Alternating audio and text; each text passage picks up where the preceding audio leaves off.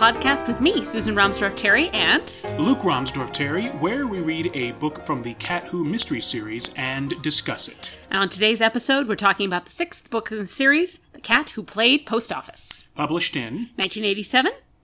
Audiobook is same as the previous, still not available on any format other than CD that I can find. Uh, that'll change in a few books, but uh, most of the 1980 published books are still only available on CD unless you get them illegally. And we do not encourage that. No, we do not. Uh, and this was also published the exact same year as the previous book, The Cat Who Played Brahms, correct? Yes, correct. Uh, the, well, what happened was when they published The Cat Who Saw Red and it became a hit, uh, the publishers realized they could capitalize on the earlier three books as well, um, and it was became very clear that Lillian Jackson Braun had been writing on this for a while. So the first couple of years, once she comes back from this, uh, from her 20 year hiatus, she's actually publishing a couple of books a year. Um, so this one and the previous book were both published in 1987. Uh, the previous four books were all published in 1986 with the reissue of the first three. All right, now before we jump into uh, the summary of this, one, of course, point out that there are going to be spoilers ahead for this book. So, Ye have been warned. so please uh, take a moment, go read the book. Welcome back. All right. And so now uh, there is a phrase you're going to be using a lot too, which is called down below. Yes. Um, I'm, I'm going to start calling these pickaxe phrases because as we become more comfortable with the world of pickaxe and we learn more about it, we're going to come come across several phrases that um, are very distinctive there. Uh, this book's particular phrase is the phrase down below, and that is a, a proper noun, capital D, capital B. Uh, it's how the world 400 miles south of Pickaxe is described by the locals. It also, as Qwilleran finds out, is a state of mind. And speaking of Qwilleran, where do we find him in this book when we start things off? We start this book when with Qwill waking up at Pickaxe General Hospital with amnesia and some very nasty injuries. We have uh, Melinda Goodwinter, who is his doctor, and being overly familiar. Hello, lover is a bit intimidating from your doctor. I'm just gonna say. That's the very first thing she says to him. Absolutely, sure, because that's not a that's not going to be not a, gonna- a HIPAA violation. Well, Pickaxe maybe operates a bit differently. I'm knows? sure it has to, simply. Um, but fortunately, Arch, Arch Riker shows up and manages to trigger Qwill's memory with some stories of their childhood, and after some dramatic recollections of the cats. Oh my god, where are the cats? oh, yeah. Fortunately, the cats are being taken care of by the housekeeper. They're fine. Good, They're good, good. fine. We discover that Qwill went out biking on the Ittibittiwassee Road and had a terrible accident. That is the actual name of the road. That is, in fact, the actual name of the road. I had to spell it twice. Well, looking at this, it's it's a that's a mouthful. that's a lot of I's and T's. It and S's and E's. Uh, anyway, Junior Goodwinter was the one who found him and got him to the hospital, but no one knows what caused the accident at this point. And then the book backs up two months to the uh, end of the previous book. So we're now back in mid July. This book is taking place in approximately early September, mid September. Okay. Um, still warm enough to go biking. Uh, not so not so warm that the tourists are everywhere. So we backed up that far, and we are we get confirmation that Qwill has decided to accept the terms of Fanny Klingenschoen's will. Excellent. He is getting ready to move to Pickaxe to the uh, to Pickaxe for five years to live on the income of the uh, of, of the fortune. They he he gives an estimate to somebody that it's upward of upwards of a million dollars a year, which adjusted for inflation is about two and a quarter million today. That's pretty good, no matter which way you look at it. I you know not More having not having good. to work and getting a quar- and getting two million a year. I, Yeah. I could live with that. I, I think many of us could. So and that's just for the first five years until he inherits the whole kit and caboodle. and then he's got the entire ouch. fortune. Exactly. Now the exta- the exact extent of okay, sorry, kit and caboodle. I see what you did there. the cat who said kit and caboodle. Well played. Well played. Anyway, moving on. so the exact extent of Fanny's fortune is never actually stated, which is, I think, wise on Lillian Jackson Braun's part. It, it there is no sense of finite amount of money. It's just all the money you could possibly imagine in the world. Uh, which, to be fair, if you look at it practically, you assume that she has investments that are still going. Sure. You have uh, things that are paying dividends, and she's uh, creating new business, and, and the fortune is creating new businesses as they go. So it's not just it's not a stagnant amount of money. It's self-sustaining. It has, Exactly. like you said, it's making its own money through whether it's investments or interest or whichever. So it's she's she's fiscally responsible. she was fiscally responsible when she died, which, of course, since she wasn't planning on dying any uh, quite as quickly as she did, uh, makes sense. so Qwill decides that he is not going to go back down below. Uh, in a full move and move back. What he does is he decides he's just going to leave the cats at the cabin, Mm-hmm. uh, calls Lori Bamba, who is uh, the postmistress we met in the previous book, Okay. to come take care of the cats. She's also known as the cat whisperer. Ah, that's right. So, that's right. Can't so, find better than that. Well, of course, and so I think that's an excellent choice. Yeah. So he uh, so he leaves the cats. He flies back down below, packs up his meager belongings, and then flies back. Uh, has excuse me, has one last lunch at the press club with This our is in and this is in Chicleve, Chicleve-Royd? Uh, Chic- uh. Unfortunately, your favorite odd Bunsen I is not included in I that lunch. know. So sad. Ah, Ah, well. Anyway, say once goodbye to Odd Bunsen. I think. I believe we, I believe we do, as far as I know. We, he, I may be surprised later in the books. It's been a while since I've read a lot of them. Um, anyway, that so after that lunch, after his final lunch with Arch Riker, he flies back to Pickaxe. Two flights, both commuters or puddle jumpers, as I know them, uh, to go pick up the cats from the cabin and take them to their new home at the K Mansion. Now, I'm going to remind you that the K Mansion was built as a thumb your nose to the rest of Pickaxe, since all of their fancy houses were built from mining money, while the K Fortune was made in saloon keeping and burlesque. and Eventually. burlesque. Um, it's also the biggest house in town that no one has ever seen because, of course, the Klingenschoens were were not considered polite society and weren't invited to anybody else's house. Ah. So they literally thumbed their nose at everybody by building a bigger and grander house, and then didn't. and invite then anybody. didn't invite anybody there either. it tells you the kind of people you're getting into. So Oh, small town life. Absolutely. So we we've gotten to the K Mansion.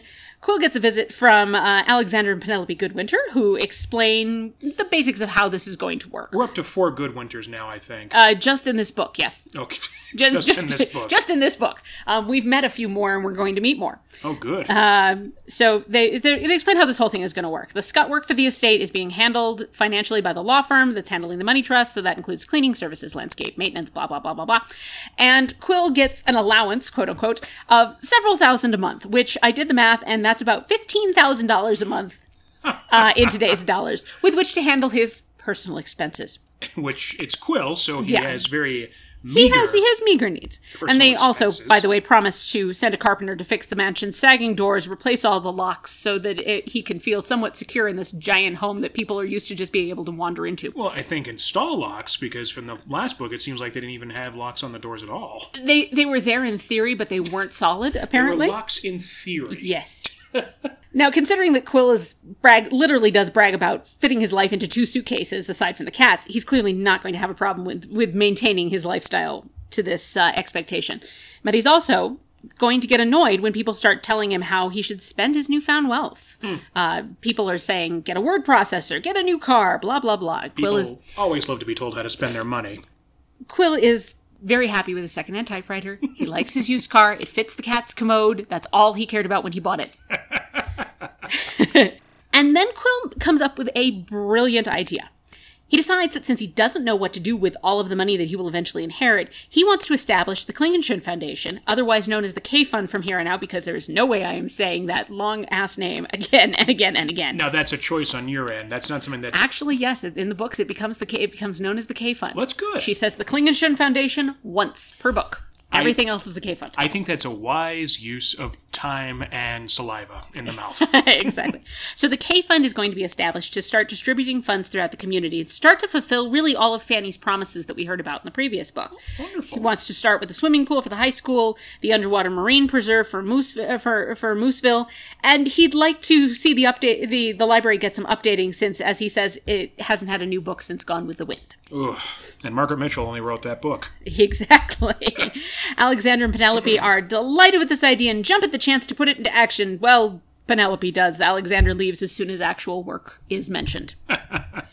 to adjust to his new status, Qwill has to inter- Qwill gets to interview various local women to see if he can find himself a housekeeper and cook. Because remember, Qwill's culinary skills are more geared towards reheating and instant coffee, mm-hmm. and possibly a part-time secretary to start answering all the mail that he's suddenly receiving. The interviews are a hysterical disaster. One lady won't lift, wash, or walk. Another is afraid of cats, and one is looking to just supplement her part-time cow sitting Cow sitting. cow sitting. As she explained, sometimes people have a family cow. They want to they want the fresh cream.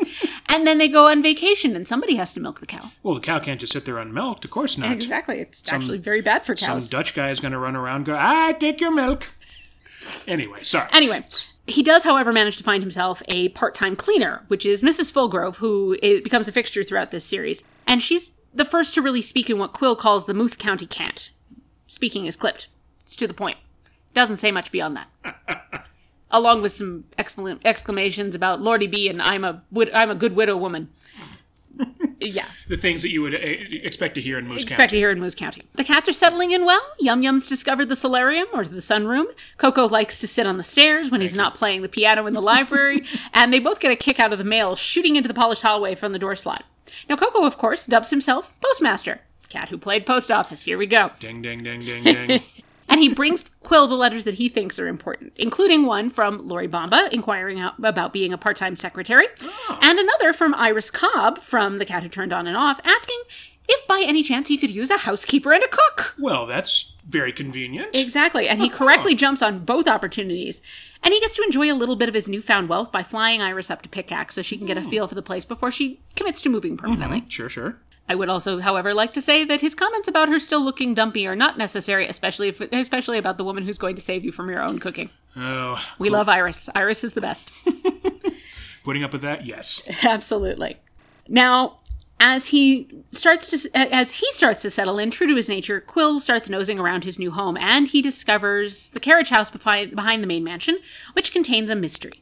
The carriage house was originally cut into two apartments, one of which is covered in incredible artistic graffiti that turns out to be the former home of a woman named Daisy Mole, who is a member of the extensive and very disappointing Mole family from a town called Dimsdale. and she was a housemaid for Fanny until she absolutely disappeared off the face of the earth.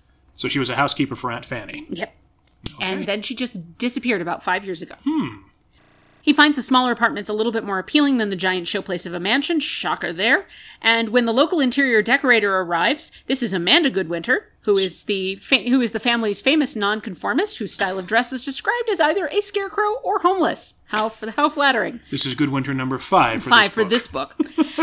so he asks her about decorating the carriage house as well as the main house. She's at first offended, but then a little bit mollified when he says he wants to use it as a writing studio because, of course, everyone thinks, still thinks he's writing a book, including, Including Qwill. it doesn't hurt that he gently threatens to use a quote unquote down below decorator if she's not willing to uh, to cater to his taste. Oh, going right for the throat. Absolutely. when she when Amanda goes to look around the uh, the two apartments, she we realize that Daisy actually used to work for Amanda as well before she came to work for Fanny. But apparently Daisy stole some items and was fired, and Amanda describes Daisy as cute girl, not a brain in her head. So this this cute girl has still managed to disappear without a trace, and no one knows. No one knows where she's and at. very few people care, which I think is sadder. Oh, that's that is sad. Yeah. Oh, On to happier things, Iris Cobb has arrived in Pickaxe with with news and her new appraiser's credentials. This is hugely valuable to the estate. Not only is she going to be able to be a cook and a housekeeper, but she's also going to be able to value the estate effectively because she has her license in whatever state this is. well, and everything that's in the, the apartment, all the antiques and whatnot. Yeah, no, so this is going to be very good. She's great. Not the apartment, the manor. I'm The, sorry. the manor, the, the mansion. Um, unfortunately, her news not so good. Apparently, Arch and his wife Rosie are divorcing, and Oh, no. the reason that Iris can come up to Pickaxe is because Rosie's taking over the Cobb's antique shop. She's still wearing a lot of pink, has a new addition though rhinestone frame glasses. Stylish lady. Now, the instant she Very much sees the mansion she wants the job, immediately proves useful because she starts save because she saves some early American furniture that Amanda had marked for removal uh, from the house, saying it's worthless. But according to Iris, this is very important Pennsylvania German Dutch furniture, Wow. which makes sense uh, from the history of of the of the Klingenschoen. with, with that name With like that name yes, like that, Pennsylvania Dutch, Pennsylvania absolutely. Dutch. and German, whatnot exactly. Absolutely. She saves this beautiful piece and then she immediately starts a catalog of the actual antiques that are in the main house. Qwill takes her to, to meet Penelope so they can work out a contract, and Penelope is less than impressed, despite Iris's impressive credentials. And then she is even more appalled that Qwill is planning to have Iris live in the main house in a French suite, um, while he while he plans to eventually live in the carriage house with the cats. That seems more fitting for Qwill, regardless. It really is, and it really shows that Penelope is just a terrible snob. now, over dinner, Those Goodwinters, you know. Oh, well, some of them, apparently. Over dinner at the horrible Otto's Tasty Eats. This is kind of like a backcountry golden corral. it's also, by the way, a running gag in these in these books that the restaurants at Pickaxe start off absolutely terrible. And I'm not sure if this is because uh, LJB was a foodie or really just liked to write about food, and this gives her an excuse.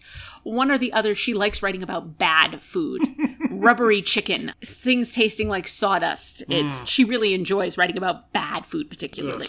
Qwill's at dinner with Melinda at this wonderful restaurant, and Melinda kind of explains that her cousins are the last of the hardline Goodwinter snobs, uh, but that Penelope is the brains and Alex gets by on charm. The, uh, the when when she talks about being the hardline Goodwinter snobs, that's because the Goodwinter because the Goodwinter family has been in Moose County for five generations. Wow. And after making their fortune in mining, unlike the other mine owners, they stayed in the county and instead of moving back below, with the exception of a few black sheep who either changed their names or moved to Mexico, apparently. Mexico. Mexico, so they tell me.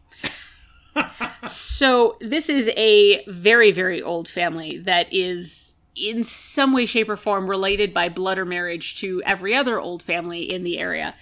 So it's understandable that they've got they they have to with that kind of family pride. They, they have to have, have raised a couple of very bad snobs. Uh, yeah, I would assume with that kind of pedigree and credentials, yes. Exactly. And they're, and, you know, and of course they're rich. So makes it even worse. Melinda, however, is a victim of the Koko curse, as I'm starting to call it. Uh-oh. He's not a fan of Melinda, and he takes to either scaring Qwill by disappearing whenever she comes over, um, or leading her to the door at 11 p.m. so she'll go home. But It's a during big house to get lost in or to run away in. absolutely, so that'd be very and during one of his disappearances, though, he uncovers a box of Daisy Mole's winter clothes. Really? Which, when Qwill and Melinda find him and the clothes, that leads uh, them to assume that maybe Daisy disappeared somewhere warm because they found the winter clothes. right. This uh, Roger then appears after you know a few days later. Roger appears and takes Qwill to dinner at another restaurant that we get to. Roger. Roger MacGillivray. Roger Um, MacGillivray. he is married to Sharon Hanstable from the previous book. Okay, okay, yes. He's he's the guy who ran the tourism development Ah, yes. uh, and is a is a former history teacher. Basically, when Roger appears, you know you're about to get a history lesson on pickaxe. That's right. That's He right. is he, he is a wealth of knowledge, and he takes Qwill to the oldest flophouse in the country, which is known as the Hotel Booze. Melinda's out of town at this point uh, in Paris for a medical conference. Sure, A very fancy medical conference. very very uh, gold plated uh, gold plated scalpels and all. And so Roger and, and Sharon is working late, so Roger decides he needs a little bit of company for the night. So we get a crash course in Moose County history, including the disappearing town of Dimsdale. The only thing officially left is the mine shaft, but unofficially it's a shanty town. And Roger knows this very well because he used to teach at the high school, so the he would hmm. see the kids from Dimsdale getting bussed in to have classes with the with the pickaxe kids. I see. And then a fun little anecdote about the hotel booze. They used to nail your boots to the wooden sidewalk if you'd had too much to drink so you wouldn't walk home. and they also gossip, of course, about Penelope and Alexander. He is the confirmed bachelor who must have a secret woman in DC, and Penelope is the confirmed careerist who never dates. Hmm. And then Qwill learns a very important fact there is no whistling in Pickaxe. And the reason for that is because of the mining town. Exactly. You didn't want to whistle in a mine. kind of like you don't want to whistle backstage when they used to use whistle cues to know when to raise and lower the flies. very, similar very true. reason for a similar reason for the mines. Very true. Of course, being the contrarian that he is, Qwill starts whistling when he's home. No one's going to hear him there. Eh, well, except for the cats, and the cats, by the way, are not impressed. Koko takes off for uh, parts unknown in the attic again. Uh, this time, helping Qwill unearth Daisy Mole's summer wardrobe. I feel like this is like the line in Addams Family: Uncle Knick-Knack's summer wardrobe, Uncle Knick-Knack's winter wardrobe. Uncle, Uncle Knick-Knack. Knick-Knack. Fortunately, we we don't find Uncle. We don't Knick- find that. It's we don't in find Uncle. Knick-Knack in this case. But her winter clothes are still there, and so are her summer clothes. Exactly. So, But in the hmm. summer clothes have an extra surprise. They've got an assortment of handmade baby clothes. oh, oh, So it looks like she may have been pregnant or was planning to be pregnant. This is followed up by a very strange meeting with Penelope, the banker, and the accountant for the K estate, uh, where Qwill makes it very clear he does not want to join the country club, he doesn't want to take up golf or learn to fish. Uh, all three of which he is told he should be doing thanks to this meeting. I think if you're going to be living in a town like Pickaxe, you're going to have to do those things. It's one Not of those. necessarily. Well, no, of course, but it's similar. It's. I think it's more the expectation. He, he, Qwill's resistance, I think, is the expectation that he should do these things because he's rich, not because he might actually enjoy them. Well, that makes sense. Part of it, I, I think of it, where I went to college was in a ski town. Was in a ski town, Mm-hmm. and I did not ski. Whereas I grew up in a ski town. I don't and ski either. ski either. So same kind of thing. It's like, oh, you must have skied a lot. No, No, not really. not really. anyway, After the awkward meeting, Qwill joins Junior Goodwinter at the Dis- uh, the Dimsdale, excuse me, it's also known as the Dismal Diner, uh, for more gossip. This Dimsdale Diner is a strictly hats-on place. Remember, this is the casual dining environment, and the gossip is as thick as the cigarette smoke. And remember, people used to smoke in restaurants. yes, they did, smoking or none. This, This- maybe even be the day before before that delineation smoking or Exactly. not smoking. Wow. And we also have our first encounter with WPKX and the infamous news reports on the hour. Now, last uh, we were talking about this, and you said that there's a fun fact about uh, what WPKX tells us. Yes, if it's a radio station, I know this from my college days, having been a uh, the news director for KWSB 91.1 FM, Gunnison, Colorado. Uh, but if it is has the prefix of W, as in WPKX, it's east of the Mississippi. If it's west of the Mississippi, it is K. There is actually an, a different distinction that I've just remembered now too. If it's N or A, it's military. Oh, interesting. So radio stations that begin with an N or an A are military, but this one, WPKX, this is in west. This is uh, east of the Mississippi. So that again kind of confirms the whole Shaclevroid thing, where it's kind of in that the Great Lakes area or somewhere close near the Blue Wall. Who knows? Back to the story. Koko is continuing to sort correspondence, turns up a postcard that's supposedly from Daisy instructing Fanny and Mrs. Fulgrove to throw out her things, which they didn't do, um, since she won't need them and, and need anything at her new job in Florida. But she didn't take any of her. Summer clothes. Oh, Apparently, she's going to need every. She's going to have everything she need provided for her. But there's a problem. The postcard has a Maryland postmark. Hmm. Yeah, that's not suspicious at all. Not suspicious at all. Yeah. Mrs. Fulgrove uh, does confirm that she packed up the clothes and stored them in the attic as she was let, asked to do, and did. Uh, the attic, by the way, was meant to be a ballroom, but it was never finished. Um, and after that, Mrs. Fulgrove didn't ask any questions. Mildred Hanstable, however, this is Roger's mother-in-law, um, was Daisy's art teacher, and Qwill shows her the postcard when she asks him up to the cabin for blueberry pie. According to Mildred, it's definitely not Daisy's handwriting, mostly because the spelling is correct. Sadly, Moose County has a terrible illiteracy problem. Oh. Um, and Daisy was not the greatest student, so while she could draw beautifully, she apparently could not spell to save her life. Qwill decides that it might be a good idea to ask uh, Alexander Penelope's firm for see, for employment records to see when she actually worked for Fanny and see if that kind of helps give a time that she might have disappeared. Sure. Sure. So when Qwill returns to the K Mansion, he finds the promised carpenter, Birch Tree. The, the real last name is Trevelyan. We're calling him Birch Tree. And this is the one who's come to fix the doors. He's come to fix all of the doors uh, and put the locks in, and et cetera, et cetera. He's not working. He's in the kitchen getting his palm read by Iris, and apparently, ha- e- uh, apparently eating most of the coconut cake that Qwill was should have been enjoying for his evening meal. And Qwill is annoyed. I would be too. I love coconut cake, so it's disappointing to see that it went to the uh, that it's being used as a carpenter To bribe. Mr. Tree. Yes. Birch claims that he can do most of the repairs fairly easily, but it's gonna take it's gonna take time and a lot of money. Um, fortunately, money is not the object, but it takes the promise of Iris's huckleberry pancakes to get him to promise to actually start the work. After he leaves, um, Iris says politely to Qwill what everyone is apparently thinking when Qwill has an old bike in the garage repaired and he gets ready to go take it out for a bike ride. It's it's not fitting for a man in your position to ride such a rattletrap. I mean, to be fair, Thank you, Mrs. Landingham. exactly. To be fair to Iris, the the the bike is one that Qwill found in the garage that had two flat tires and the chain and the chain missing, and he figured out that he can uh, that he can replace the bike, he can replace the tires and the chain for considerably less apparently than they want for a new ten speed. so he goes, um, but Easy fix. So go. easy easy fix he does that um, he takes the old takes the old bike off on a ride um, and after after which he reaches out to mildred to make an attempt to interview daisy's mother who's still living in dimsdale um, her mother della to see if she knows what happens to her happened to her daughter but before he can keep their appointment apparently della overdoses Overdoses on what? it's never stated. Della unfortunately had a drug problem, which is another Moose County problem. Um, but she dies of an apparent overdose.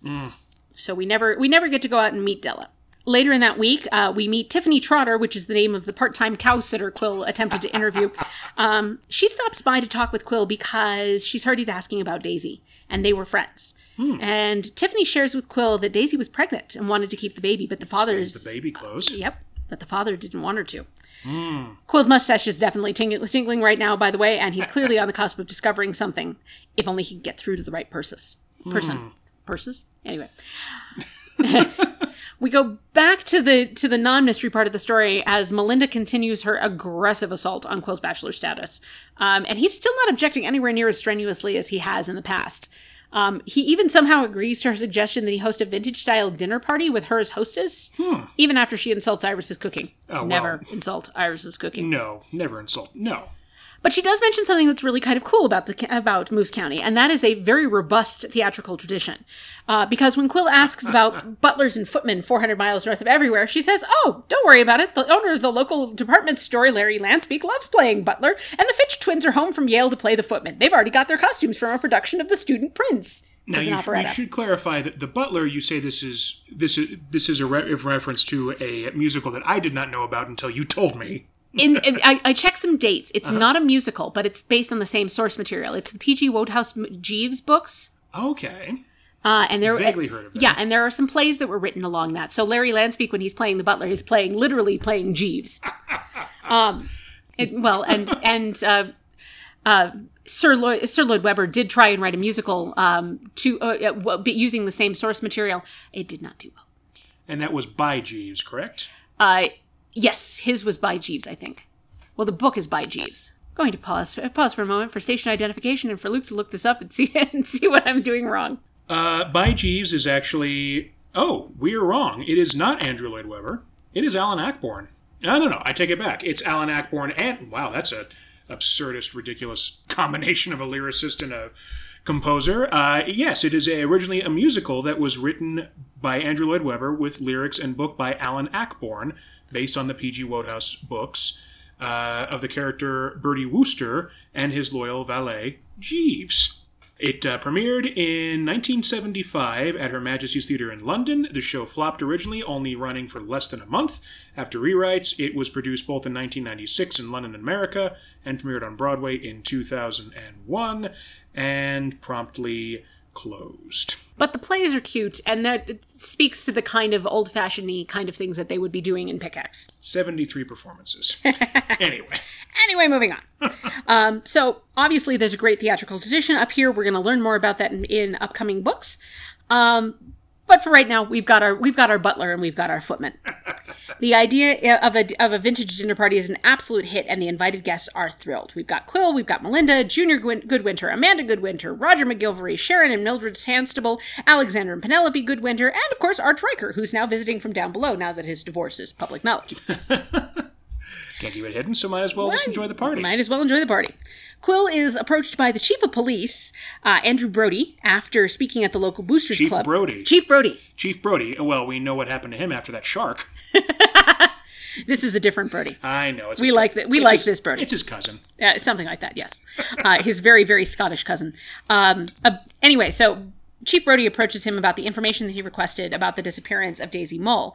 And it turns out that the date that she disappeared, the Dimsdale mine had a terrible cave in. And he remembers this because he had to get des- deputies posted around the clock until a fence could be put up. Huh. Mm-hmm. Hmm. So when Arch arrives, he and Qwill shoot the breeze until the six o'clock news comes on the radio announcing the de- a death due to an overturned tractor. Sad. As they are about to turn in after their evening of shooting the They say breeze. who the death is? No, they, they, they, every, all of the news comes in sound bites.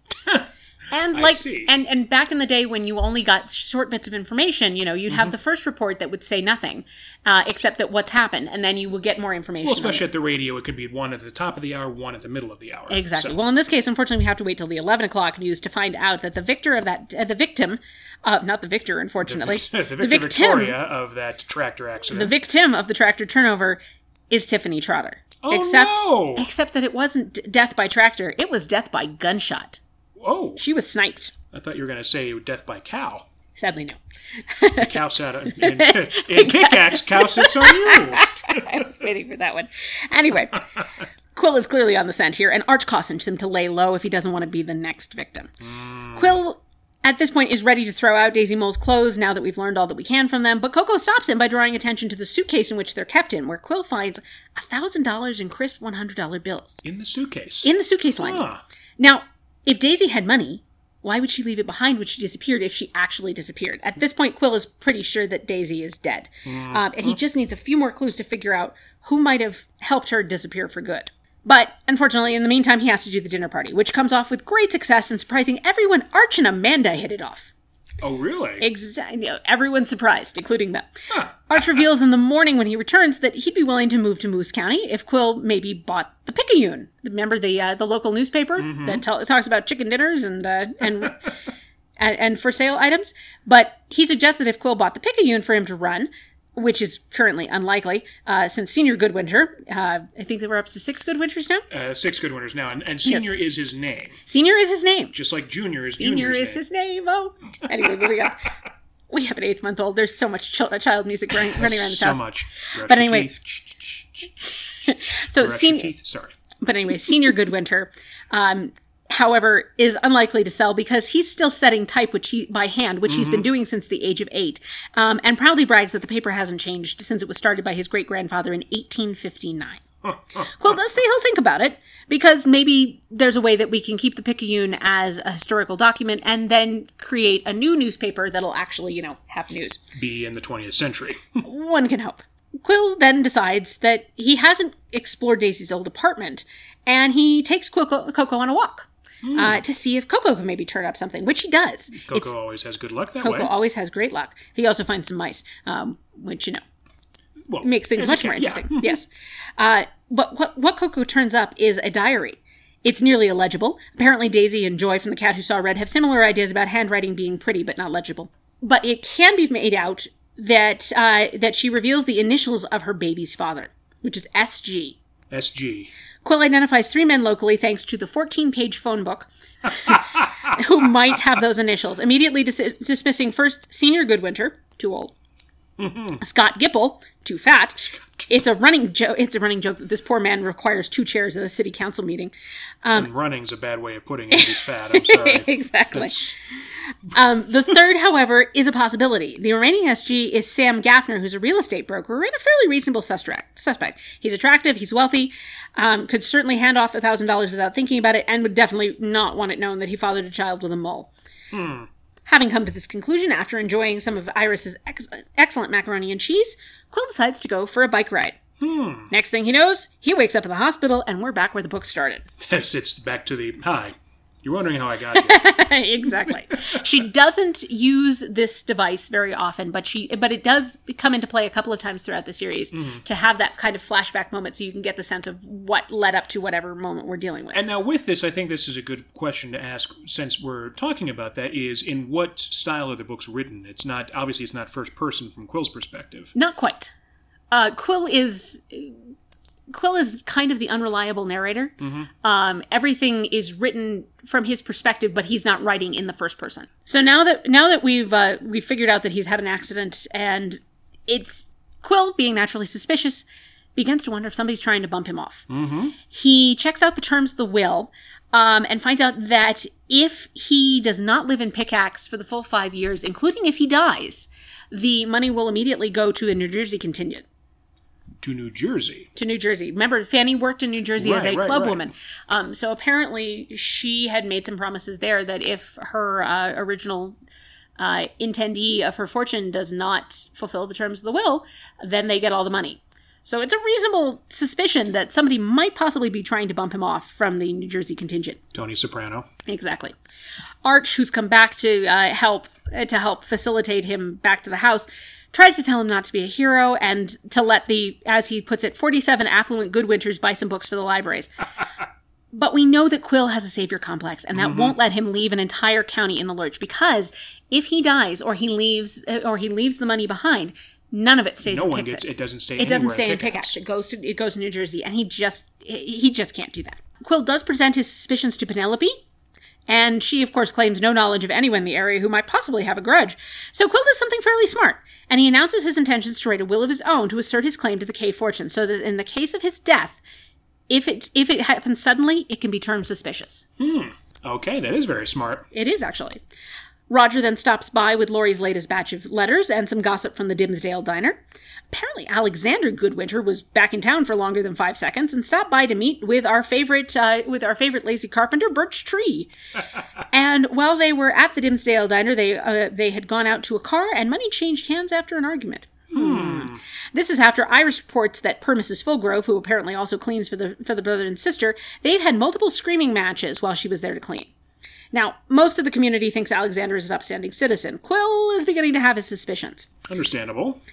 Now that Arch has gone home, Qwill invites Junior over for Iris's cooking while she is once again out at a historical society meeting. Iris, by the way, is taking to Moose County life like a duck to water.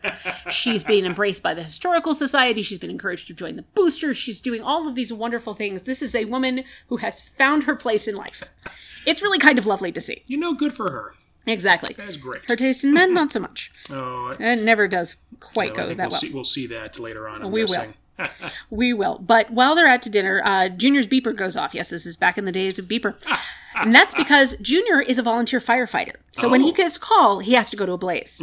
So while he's gone to the blaze, whatever is on fire, Penelope, by the way, Penelope then calls to ask if she can visit and bring a bottle.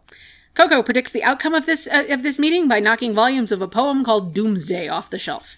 And it is. Penelope arrives drunk with a capital D and drinks more while she tells Qwilleran that his brother is planning to marry a woman he met in DC and make her a partner in the law firm, while still expecting Penelope, of course, to do the lion's share of the work. And Penelope swears that Alexander is so disliked in Moose County that he couldn't get elected dog catcher, which is a fun vintage uh, turn of phrase. But it is to be expected from someone who, as her cousin claims, she still eats ice cream with a fork. Still, It was a th- it was a thing in 1920s uh, etiquette books apparently that you ate ice cream with a fork. that makes no sense. But So Penelope's a little bit prim. Penelope, as we figured out, is very prim and proper. Um, so it makes sense that she'd use a phrase like "couldn't get elected dog catcher." And at this point, she is becoming so enraged that she swears that Alexander won't bring this new woman in unless it's over her dead body. oh, At that point, Qwilleran decides it's time to pour her into the car, drive her home, handing her to Alexander with the recommendation that she take a vacation, and soon. the next morning, Mildred delivers blueberries. Yay, blueberries! And mm-hmm. Qwill hands her Daisy's illegible diary. Fortunately, as we've said before, Mildred was Daisy's former teacher and is able, able to decipher some of the journal. The father of her baby is revealed to be someone called Sandy. Hmm. Daisy was happy about the baby, but the journal ends with Sandy telling her to have an abortion and giving her money to pay for it. But her mother is the one is suggested is the one who suggests that she have the baby and make him pay for it. oh, Reading through this, Mildred is understandably upset and decides to leave to go get her hair done. Um, Koko has been behaving oddly all day ever since the diary got read, and then at 2 a.m. he performs his death dance around the diary, knocks it off the counter, wakes Qwilleran up, mm-hmm. begins performing the death dance.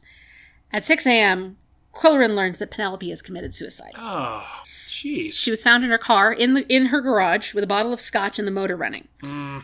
With no more information at this point, Qwill meets with Amanda Goodwinter, who expresses surprise that Penelope would commit suicide, as as Amanda says she was more likely to blow her to blow her brother's brains out if he had any. tells you what tells you a lot about Alexander. Mm-hmm. And after lunch, Koko, our favorite postmaster, delivers a large ivory envelope to Qwill, which turns out to be Penelope's suicide note. Or mm. is it? This is a note that Penelope requested that Mrs. Fulgrove mail the mail in case of her sudden demise. And whoo boy, we got a lot to unpack here. Okay. The letter explains that Alexander, who is called Sandy by Daisy, is the father of the child, hence Sandy Goodwinter, Sandy SG, Goodwinter. Okay, are they going to explain why they're calling him Sandy? because Daisy d- can, couldn't bother to manage Alexander. Sa- Alexander San- Sandy. Sandy. Yeah, it's a, I it's, can kind of see it, but okay. uh, it's a thing. it's a thing. Um, either way, Alexander's the father of the child who tried to get her to have the abortion, and Della helped Daisy file the paternity tried to fi- tried to file the paternity suit. Birch Trevelyan, Trevelyan um, is a, a longtime family friend who was because he was hired as the biggest bully in school to protect Alexander from bully from other bullies when he and Penelope were kids at public school in Pickaxe. There's a whole thing about their parents trying to give them a taste of quote unquote normal life um, and sending them to the public schools until, as Penelope puts it, then we were very sensibly back sent sent to boarding schools back east.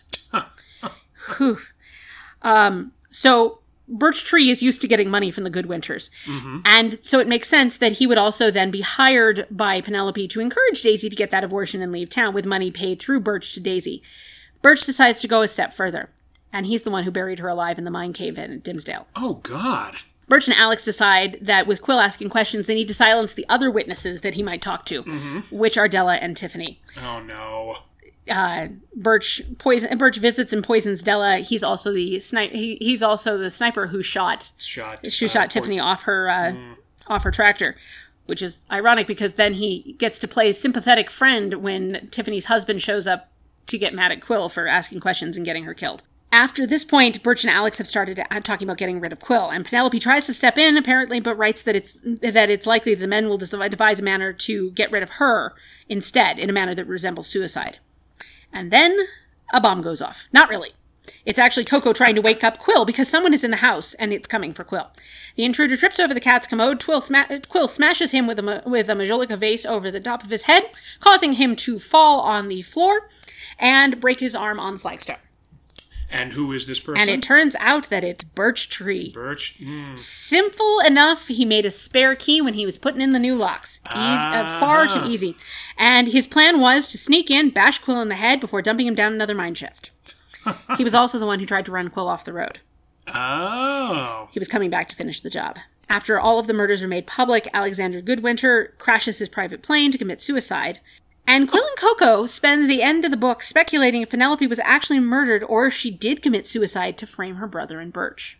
Setting And off. And that is where the book ends. Oh, setting it so, hmm.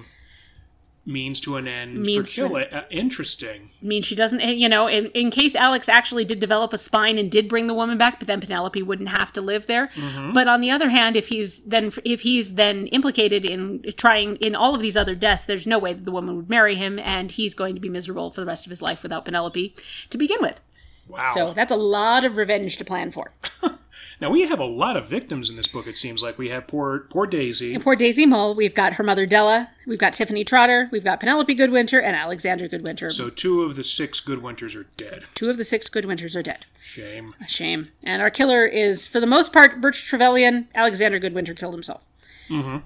Again, And so the methods we have the buried alive in the mine collapse. We have a poison. We have a sniper shot. An apparent suicide, which I hmm, I like that that possibly could have it been done to frame. It's like never. It, it's never made clear. They they spend the end of the book wondering if if it's if it's Mm-hmm. actual suicide or, or frame suicide. and then actual suicide um, yeah. is the final killing method. Because you know, crashing crashing your plane in a field is a pretty definitive way to die. Yes, food. However, let's sh- well, Let's let's move to something more cheerful. something a little bit more cheerful food, there's quite a bit of it, especially with several uh, staples of Moose County, with the uh, old Old Stone Mill, Yep. uh, Otto's Tasty Eats, Hotel Booze, the oldest flop house in the country, which makes me just every I hear flop house, I think of my, my one of my favorite podcasts. but, Exactly. uh, and, but the book ends with a new restaurant. You remember that cow that Tiffany was uh, house sitting for? Uh-huh. The cow's name is Stephanie, and the family has Oh. opened a restaurant with Stephanie's um, with, with Stephanie's name. Although apparently, in Grand Moose County tradition, the chef cannot tell the difference between broccoli and asparagus. They're two very different things. Yeah, it gets worse in the next book. You can't tell the difference between an avocado and an artichoke. Oh, they're t- oh. It's terrible. Um, it should be mentioned in this in this long list of in, in this list of restaurants. The food at the Hotel Booze is actually very good. okay. Um, it is. It features uh, something called the cholesterol special, which is a uh, double double bacon cheeseburger with fresh cut fries. And as Qwill describes, uh, after trying all the fries at the other restaurants, it's so nice to have a fry that actually tastes like it came from a potato. One thing that gets a lot of play in this book, uh, and and throughout the uh, throughout Moose County in general, is the history of the shaft houses to all of the mines. Now, I didn't quite know what a shaft house was, so I went and looked it up, and I have some lovely pictures that I posted on our blog. Which, if you haven't been following along from the blog, that is the catwhopodcast.blogspot.com. If you want to go take a look, I also post a lot of my notes and thoughts uh, about each episode once we have uh, on- once every podcast goes live. The, the blog is the place to go find some of my thoughts and notes if you want to read them um, a little bit more thoroughly. No, absolutely, and we will have a link to that in the show notes uh, going forward as well too. We've got some fun signs of the times, um, particularly like when Qwill goes looking for a new bike and complains that they want more for a 10 speed than he paid for his first car. This makes me wonder if she's still thinking of him buying a car in the 1950s. Because even 10 speed bikes weren't that bad in the 80s. No, no, You- no. I had a ten speed in the eighties. Well, late eighties, but still, it was not that expensive. Yes. Well, and Qwill is also being encouraged to upgrade to a word processor. Uh, well, Um, yes. and, and there's talk of electric typewriters and things along that line that, um, you know, obviously computers are not a thing yet. Um, but th- it's clear the times they are changing. Now we have uh, some fun moments with the cats as well too. We have some fun moments with the cats. We have what I call a cat success, which is Roger MacGillivray has stated in the previous book that he does not like cats after he got bit by a barn cat when he was a kid, which is fair. Koko, however, is out to change that and is far nicer to Roger than, frankly, any of the women Qwill has ever dated. Um, and you know, by the end of, by by the end of Roger's scene in this book, he's actually managed to pet Koko, and you know, it's been very friendly. There very is unfortunately a cat failure and something that kind of tugs at my heart. Um, Arch talks to Qwill about the divorce, and the worst part for him is that they had to put down his older cats since no one would adopt them and his wife didn't want them. Oh, And he couldn't keep them when he moved to a hotel. So a R.I.P. Mibs and Punky. And then we also get some unpleasantness of small town life here. Um, the mayor's mother was a Goodwinter, which is why he keeps getting reelected. but the reason he's mayor is because he was fired as the principal of the high school after a scandal involving several female students. Oh, so of course you take him from the principal of a high school and put him in the highest position in the entire city. Yes, That but one where he's surrounded by adults, so he can, in theory, in theory, have be have an eye kept on him. Well, okay, that makes a little sense, but still, that's that's not a punishment. Not great. um, one quick thing, I would like to give uh, Lillian Jackson Braun props for actually mentioning the possibility that Daisy may have had a miscarriage. Um, and how that can mentally affect someone. It's it's one of the possibilities once they find the baby clothes that you know part of the her reason for disappearing or killing herself, um, if that's what had happened, might have been because she had had a miscarriage. And well, also in this time too, in the late '80s, this was still, ta- at least I would think it would. St- it's It's pretty taboo. yeah, not not often talked about. So and it's it's still not talked about to this day, considering that uh, one in four women has has a miscarriage. I I find it very encouraging that this is something that would be mentioned and was mentioned as a possibility of what could disrupt someone's mental state this much. I think also the fact it's mentioned and talked about at length in this small town setting too. That's Another something of I think something of note for sure. Yes. So this was our big. And this is our first deep dive into pickaxe. We mm-hmm. we are starting to get to know the town. We're starting to get to know the people. There's a lot to unpack and a lot to process with this book. Um, with that, when I'm looking at how I would rate this particular book in this How many mystery, paws? Yes. I give it about two and a half. two and a half. Okay, that's It's still not bad. It's fine, but it's convoluted. And despite a really great introduction to pickaxe, the solution to murder feels a bit forced to me. Like it was the only way that LJB could figure out how to get rid of two characters that she was kind of sick of writing. well, the, yeah, the, the trope of writing a letter is like, upon my timely death, read this letter. It'll My explain untimely everything. death. Yeah. And Did I say timely? you did. Oh, good. That's not all what I meant to say. The Oh, the other thing, unfortunately, that that gets brought up in the book um, that I didn't really mention because it doesn't have any bearing on the story itself.